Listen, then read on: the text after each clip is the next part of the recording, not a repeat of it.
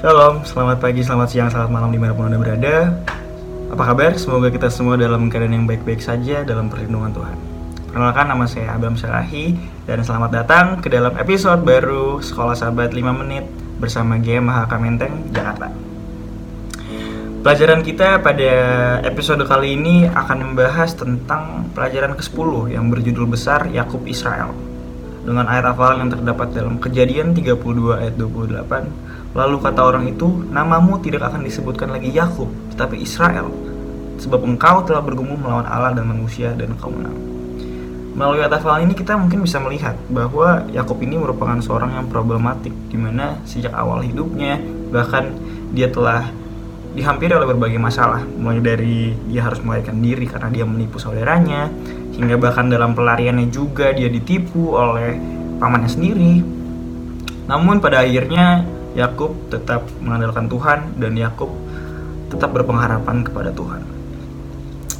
Keputusan bagi Yakub untuk kembali ke tanah Kanaan bukanlah keputusan yang mudah baginya, melainkan ini merupakan keputusan yang penuh dengan rasa khawatir, rasa cemas, dan terlebih rasa takut.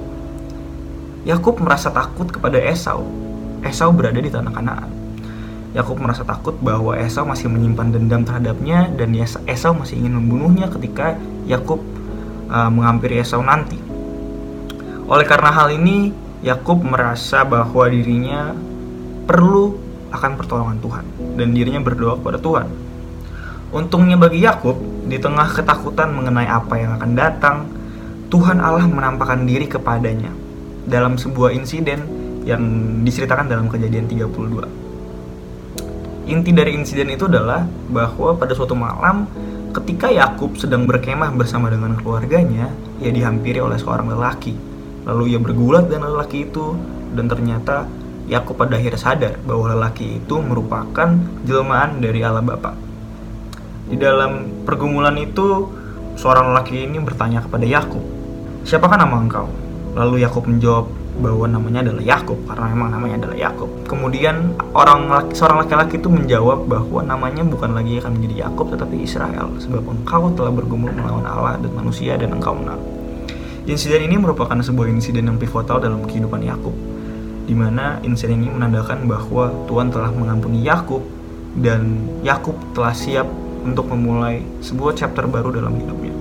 Sebuah insiden ini menandakan juga bahwa Yakub yang tadinya adalah arti bagi sebuah nama seorang penipu berubah menjadi Israel, sebuah nama pada akhirnya akan menjadi sebuah nama bagi bangsa yang besar. Untuk itu, Yakub um, merasa senang akan kejadian tersebut dan bahkan Yakub menamai daerah tempat ia bergulat tersebut sebagai daerah yang bernama Peniel atau yang berarti wajah Allah, tempat di mana dia memiliki pengalaman dengan Allah. Hingga akhirnya Yakub bertemu dengan Esau dan setelah 20 tahun berpisah, Yakub melihat bahwa Esau datang dengan 400 orang lainnya. Rasa khawatir, rasa takut, rasa cemas memenuhi kepalanya pada saat itu karena mungkin dia merasa bahwa 400 orang tersebut akan membunuh atau bahkan dia melukai akan akan mencelakai keluarganya, dirinya dan keluarganya. Untuk itu Yakub membungkuk sebagai sebanyak tujuh kali di hadapan Esau dan beberapa kali uh, ia merendahkan dirinya terhadap Esau. Karena saking takutnya ia merasa kepada Esau bahwa Esau masih menyimpan dendam. Uh, tetapi berbeda dengan spekulasi dan dugaan yang dimiliki oleh Yakub, bukan yang membunuhnya, Esau malah menciumnya lalu bertangis-tangislah mereka. Kejadian 33 ayat 4. Kemudian Yakub berkomentar kepada Esau. Dia mengatakan bahwa memang melihat mukamu adalah bagiku serasa melihat wajah Allah. Kejadian 33 ayat 10. Ini merupakan hal yang sangat dahsyat yang menandakan bahwa sebegitu takutnya dan sebegitu hormatnya dia kepada Esau hingga melihat wajah Esau saja seperti melihat wajah Allah. Singkat cerita akhirnya Yakub merasa damai dan ia berdamai dengan Esau dan untuk pertama kalinya sejak waktu yang lama perjalanannya dipenuhi dengan kata damai di mana sebelumnya perjalanannya dipenuhi dengan kata cemas, khawatir dan lain-lain. Untuk pertama kali sekarang uh, perjalanannya dipenuhi dengan kata damai. Namun ternyata uh, kedamaian tersebut tidak tidak bertahan lama dan ada suatu insiden terhadap anak perempuannya yang membuat perjalanan tidak begitu damai lagi.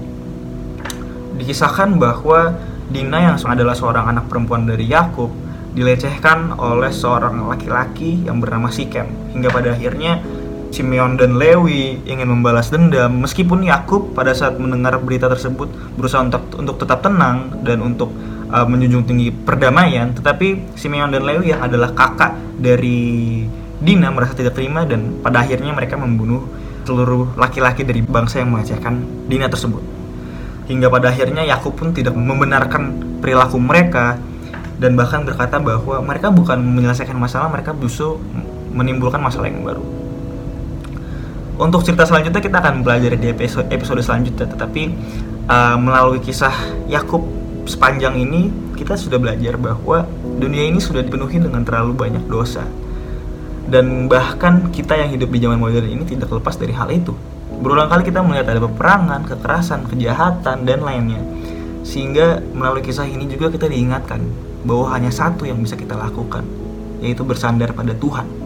Untuk itu marilah kita semua tetap mengandalkan Tuhan dalam kehidupan kita, selalu berdoa, selalu membaca firman Allah, dan yang terpenting, jangan pernah meninggalkan Allah dan kebenarannya. Sekolah sahabat yang bersahabat, bersemangat, semua terlibat, jangan terlambat. Kiranya Tuhan berkati kita semua. Sampai jumpa di episode Sekolah Sahabat 5 Menit bersama Gema Kamenteng selanjutnya.